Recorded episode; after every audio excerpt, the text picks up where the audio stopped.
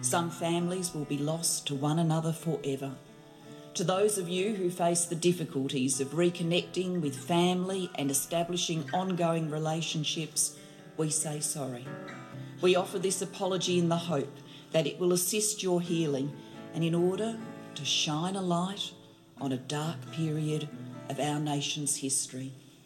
To those who have fought for the truth to be heard, we hear you now.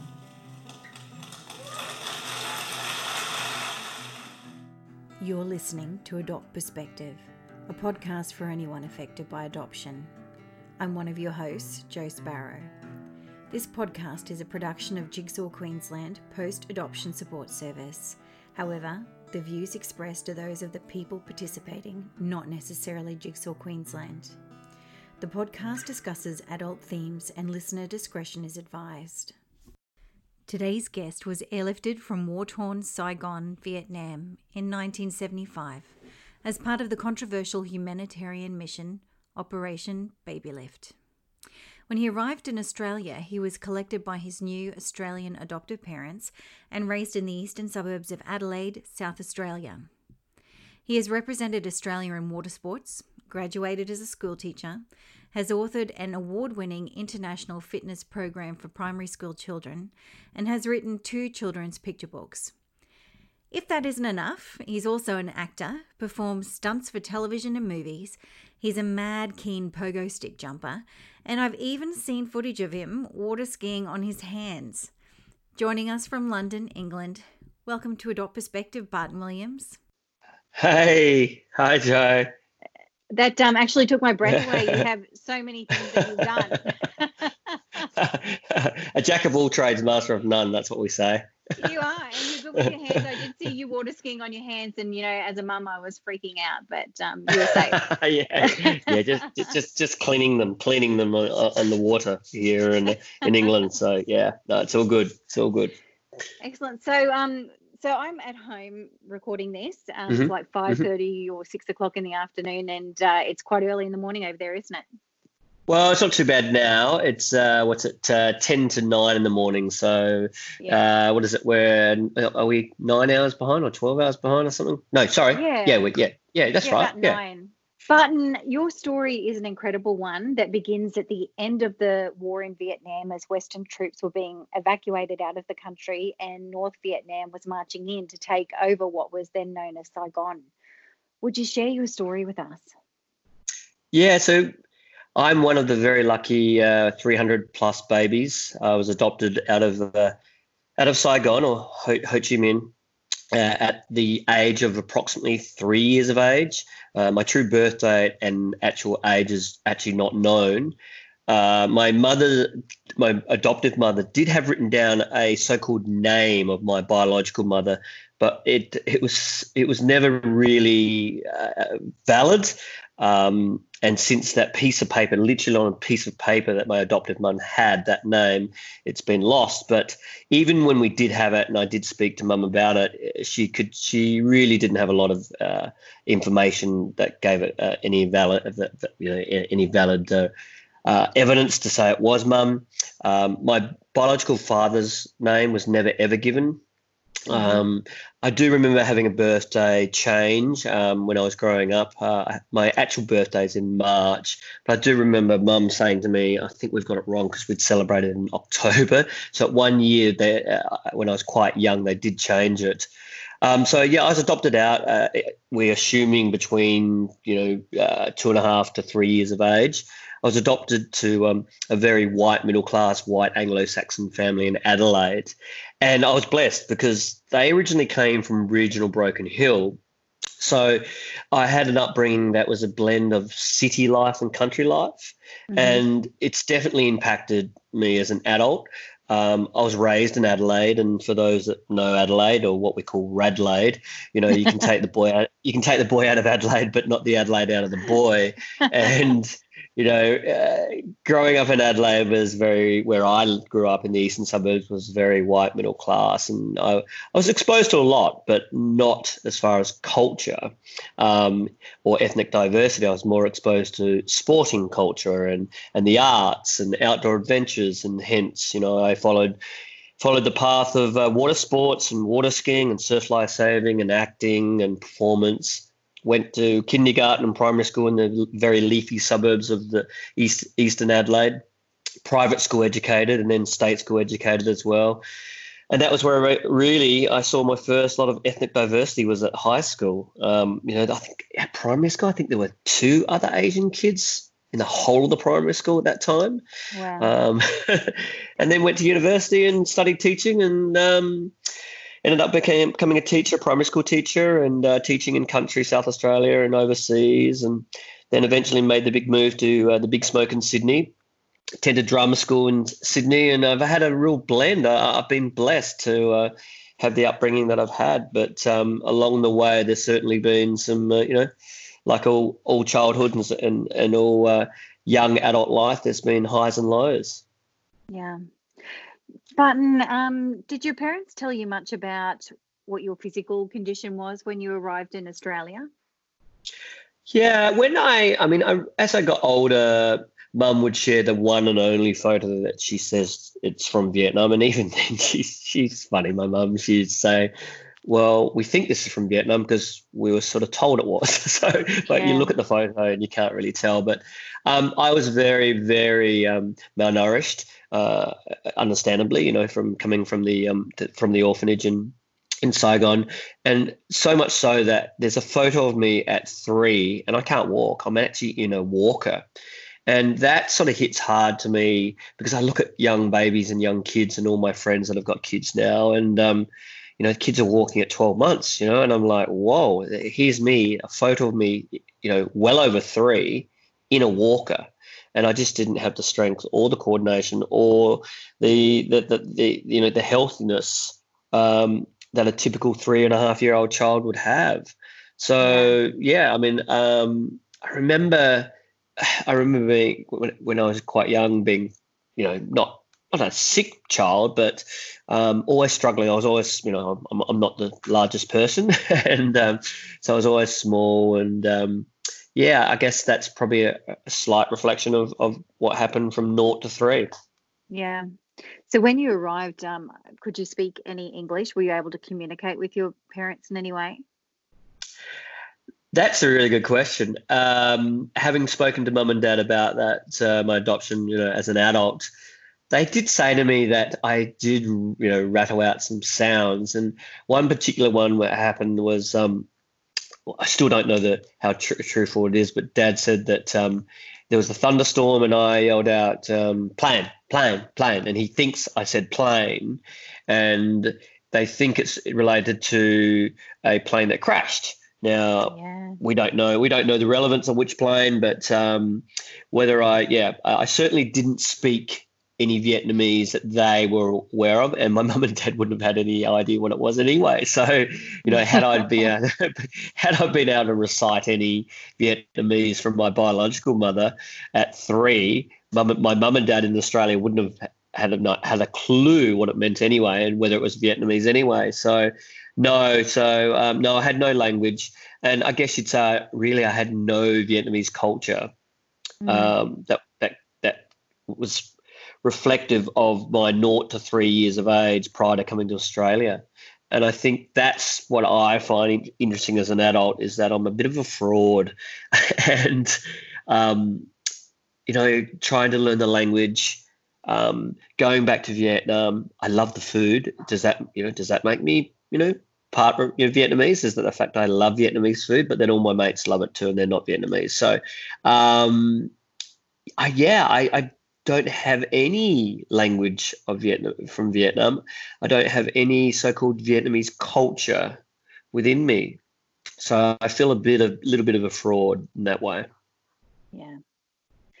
I um I've read uh, some things that say that um, a lot of records were lost during the war and the evacuation of the children for Operation Baby Lift. And in fact, even on the plane, that um, some of them might have had some identifying paperwork with them, but then they got mixed up and floated around in the plane, and um, so information might have been put with the wrong child then when they did land. Um, you did mention that there was a piece of paper you think that your mum had with your um, biological mother's details on it and that you don't have access to this now i just um as an adopted person, I'm feeling really frustrated on your behalf of not being able to get that information.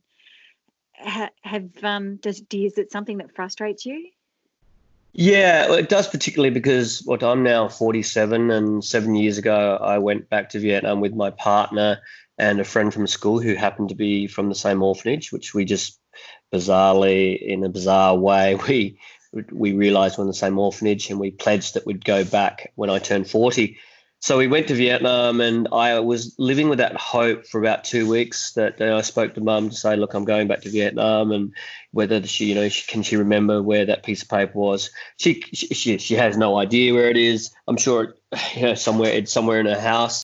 So I remember going back uh, and getting excited going back to the orphanage. Unfortunately, when we got to the orphanage, they they asked whether we had money or fruit. It was it was an expectation as a foreigner coming back and as a former uh, uh, refugee baby in the in the orphanage was to pay some money or pay some fruit um, to walk around an empty orphanage, and it was a real anticlimax. I must admit. Um, one, we realised the level of corruption that potentially went on, or the level of, I should say, um, in fairness to the staff that would have worked in those orphanages in those time, uh, uh, uh, the, the how chaotic it would have been. I mean, the paperwork would have not been up to what it is now. The processing of of of uh, adopted babies would have been just so much different. Um, so, and the conditions, and we walked around this uh, this orphanage, so-called orphanage, which basically looked like a, an empty warehouse. Um, and there was one one orphan still there. She hasn't left, and she's you know she's quite old now. Um, and she was walking around in the distant uh, distance, and uh, it's now used as accommodation for university students or high school students very cheap, I might add, because it's not the, the the, the cleanest of places. And obviously, there's still this one orphan that's there. She's she lives there permanently. But um, and the orphanage has since changed uh, uh, hands of ownership. The original people that own it don't own it anymore, and hence they're probably capitalising on the fact that people are coming back to visit. So hence the fruit or money. Um, but we were really disappointed. Uh, Sally and I sat there, and um, uh, my friend Sally uh, that was in the same orph- or- orphanage, and we sat there and just listened to stories saying, "Here's where the babies were in boxes. Here's where the babies went out." Um, and we asked, "Are there any records that we could look at?" We were hoping that might might, might have been a day book or something, or mm. some form of rec- record recording. But no, he and he, um, I'm sure there was, but where that is now, I don't know, because he certainly uh, he was a relative of the original owners, and um, he he he couldn't give us any information, which so that was a real disappointment. But it sort of reinforced the fact that the paperwork that went to the babies and to the parents, to the adoptive parents, wasn't always up to scratch. And I don't blame anyone. I mean, it's it's I think it's indicative of the time and what was going on. And I mean, it would have been chaotic. Um, the, the the rooms were just, you know, you you see the photos, uh, the old photos of boxes of babies lined up. And I tell you what, that's exactly it. There, there would have been no room. I mean, there's just, it's, um, it's quite daunting, but at the same time, it's sort of, that's what it is. And, you know, and that's what it was. And um, I've learned to just accept. And, and I think that's one thing that Sally and I come away from that orphanage going, okay, well, that's where we, that's where we started. And then we got freighted to Australia, you know, like a FedEx parcel, you know? So, um, yeah we were the lucky ones. You know, we were the lucky ones, and um, we sort of realised that when we walked the streets of Vietnam, because um, there's so much hidden poverty, and there's obviously the scars of of the war uh, everywhere you go in Ho Chi Minh, and uh, so yeah, we, we we were the so-called lucky ones, and I think in some ways the Vietnamese locals, the older ones especially, almost resented us a bit for that, with the way that when you'd speak to them and they'd, uh, oh, you're from Australia, you're you, you're, you're uh, one lady said to me, um, "You're from the uh, uh, the wealthy country or the, the rich country." And I thought, mm. "Whoa, she's, she's she's probably spot on there." You know, so had we stayed and been raised in Vietnam and run the risk of being injured or killed in, in during a war, um, but then under the regime of what they've had to go through, so yeah, it's the unknown. Yeah, that it's kind of like a sliding door, isn't it? Um, Absolutely. Yep. What could have happened?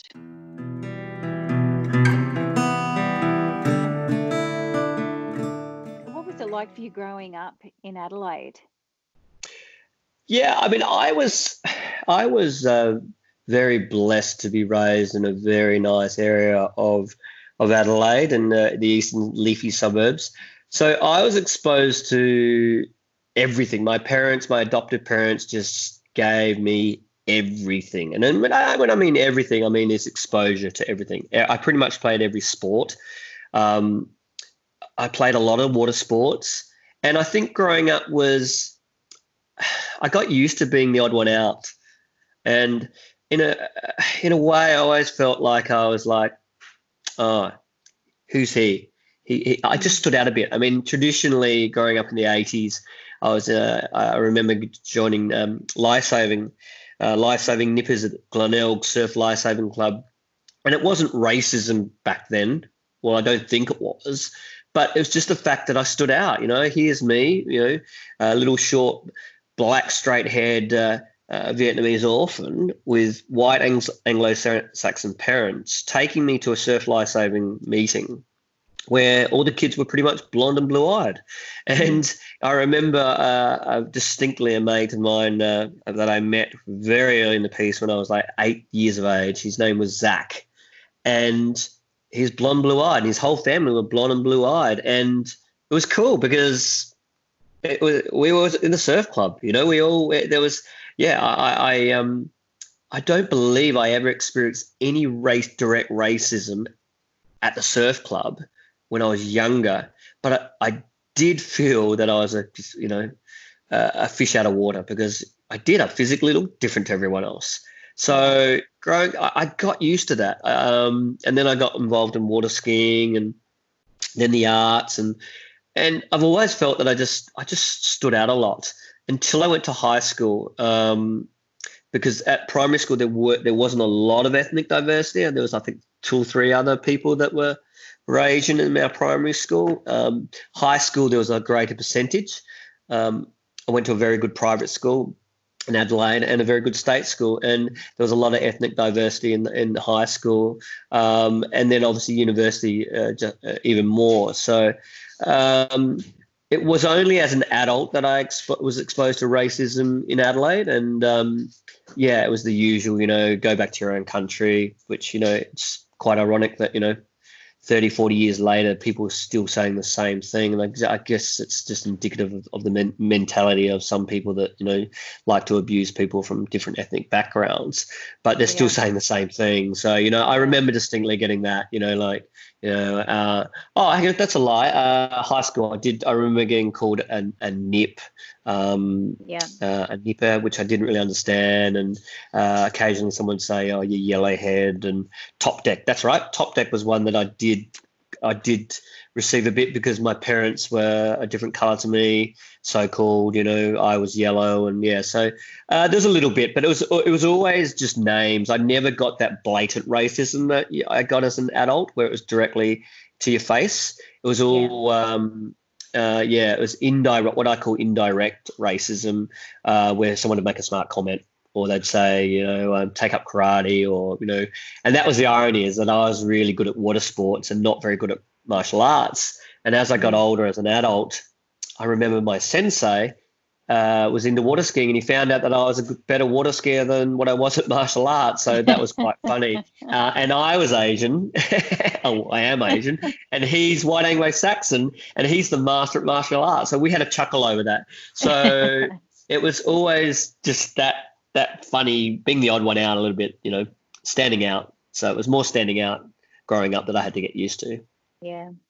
I um I can see that storytelling has been really important in your life and I watched a short film that was made by the Australian Film, Television and Radio School about your life story which we'll put a link up in our podcast notes so that people can have a look.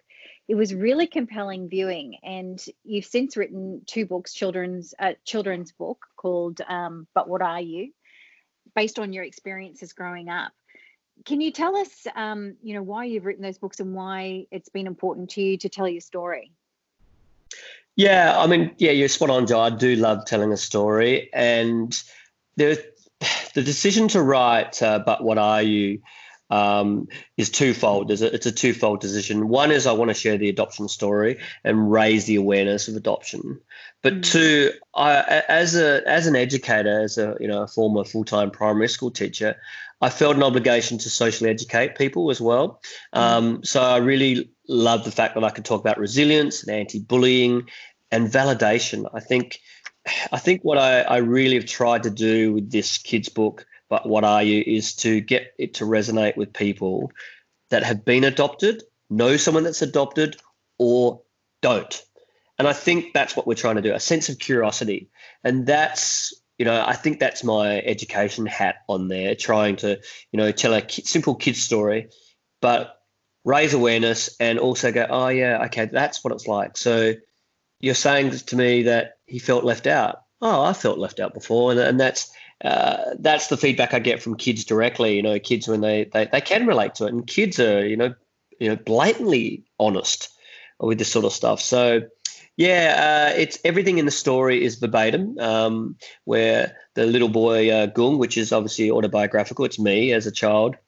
He gets harassed at a milk bar, which we don't know is actually in Broken Hill, and the milk bar still exists and that's exactly verbatim. I got hassled by three boys. My my my adopted brother, my brother Hayden, was there to to save me. So um, everything that's taken place in in in But What Are You is pretty much verbatim. Um, but there's a beautiful sense of belonging to your adopted family, and that's that's you know we that's what family are. The people that raise you, um, that install the values, um, your morals. That's that's your family, and that's what I think we've got to, we've got across in this book is mm. the fact that um, you know my adoptive family they're they're the ones that are, they're my family, my new family. I think what's confronting though is the fact that you know on the front cover is that um, it, there's you know a picture of boxes with babies in it in an aeroplane. And I always ask kids when I do author reads at schools, I ask the kids, you know, what's this book about? And you know, it's it's amazing to hear what kids say. You know, they you know think, um, you know, is it uh, a cargo? You know, is it cargo? This you know, precious cargo in the box, and they're they're pretty well spot on. So, yeah, yeah it's a, it is it is interesting. I know you had a little bit of resistance to that front cover, which I think is absolutely perfect. Um, and you you stood yeah. ground on using that. Yeah. So what happened is my publisher uh, over here in the UK said to me, they sent me the proof of the fr- front cover, and it was actually uh, as a picture of me, or Gung, the character. And I was like, why are we using that? I just said straight up. I said, like, well, you know, here's the picture I'd love to have. Can we can we use the, the, the boxes? And they were like, they sent me an email back saying, "Are you sure you want to use that?" And I said, "Yeah." I said, you know, one, we it's a kids book, and we want to create interest for kids. And I'm sure there's thousands of books with with people on the front cover of kids' books, but I don't think there's too many kids' books with boxes of, with babies on an aeroplane. So yeah. that's what won. And the, yeah, they did. Eventually, they said, "Yeah, no worries. All right, we'll go with it." So yeah, it was a it was an interesting time. I'm I'm glad you stood your ground because I think it's a perfect and really interesting cover and something that's going to make kids want to ask questions straight away. Yeah, I mean, look, it, yeah, I, I sort of I, I, get what they're trying to say. You know, it's a kids' book; it's going to be happy, and it's, it's a happy story. And but I'm like, no, no, no. This is this is this is what actually happened. Operation Baby Lift. They put cardboard boxes on planes and flew them like parcels to to Australia, and and I'm very fortunate. So yeah, it's yeah. it's it's a great story. It's a great story. So I find it really interesting that you've acted on and off since you're a child, and acting as I see it is a lot like pulling on another identity and adapting to it and interpreting interpreting it for others, which I think is a lot like the experience of an adopted person, and it's probably magnified when you have cross cultural um, issues as well. Do you think that the adoption experience either led you to acting or helps you when you're doing it? Whoa, yeah, no one's ever asked me that question. um, I think it's helped in the sense that insecurities, I, I think I'm really about it. I, I, can really relate to a character that's got insecurities or a sense dealing with a sense of adversity. Adversity. I think it's it's certainly helped um, storytell definitely. Um, and as actors, we are storytellers. But jumping into with the skin of someone else, that's a really interesting analogy because you're spot on. We do do that. Whether it's helped, I don't know. I think maybe I've always felt I don't really quite fit in. I, I every now and then you get reminded that I just don't really fit in. Like I can't speak the language, and someone sees me, and you know, they're sort of, you know, I see someone on set, or, or I'll go for a casting, and they'll say, "Oh, yeah, so you're Australian, uh, but but but where are you from?" And like, "Oh, I'm from Vietnam." Oh, so can you speak it? Or or worse, they'll they, they'll show off their their um their skill of speaking Vietnamese to you, and I, I, I can't speak Vietnamese. So so so sometimes I get I get caught um, so to, uh, to say whether it's helped, I'm not sure it's helped. I think it's helped in the complexities of understanding someone going through adversity. I think it's helped in the pool being challenged. Yeah, yeah, yeah, and yeah. So I, it's it. Uh, yeah, I think it's helped in some respects, definitely. But um, maybe from a culture point of view, it probably hasn't helped for acting for roles that are non-English speaking. I have played a police officer, Thai police officer, but again, I, I'm uh, yeah. Sometimes I can jump into that skin of that character. Sometimes it doesn't really help. Yeah. So um, I was just wanting to ask you a little bit more about um, you, have been back to Vietnam to try and um, connect with your roots and and find your um, biological parents, and it wasn't successful at that time. Have you got any plans to do anything else to try and, and find those roots and, and connect? Um, in the short term, uh, being based in London, no, but um, we definitely want to return to Vietnam and, and visit Vietnam again.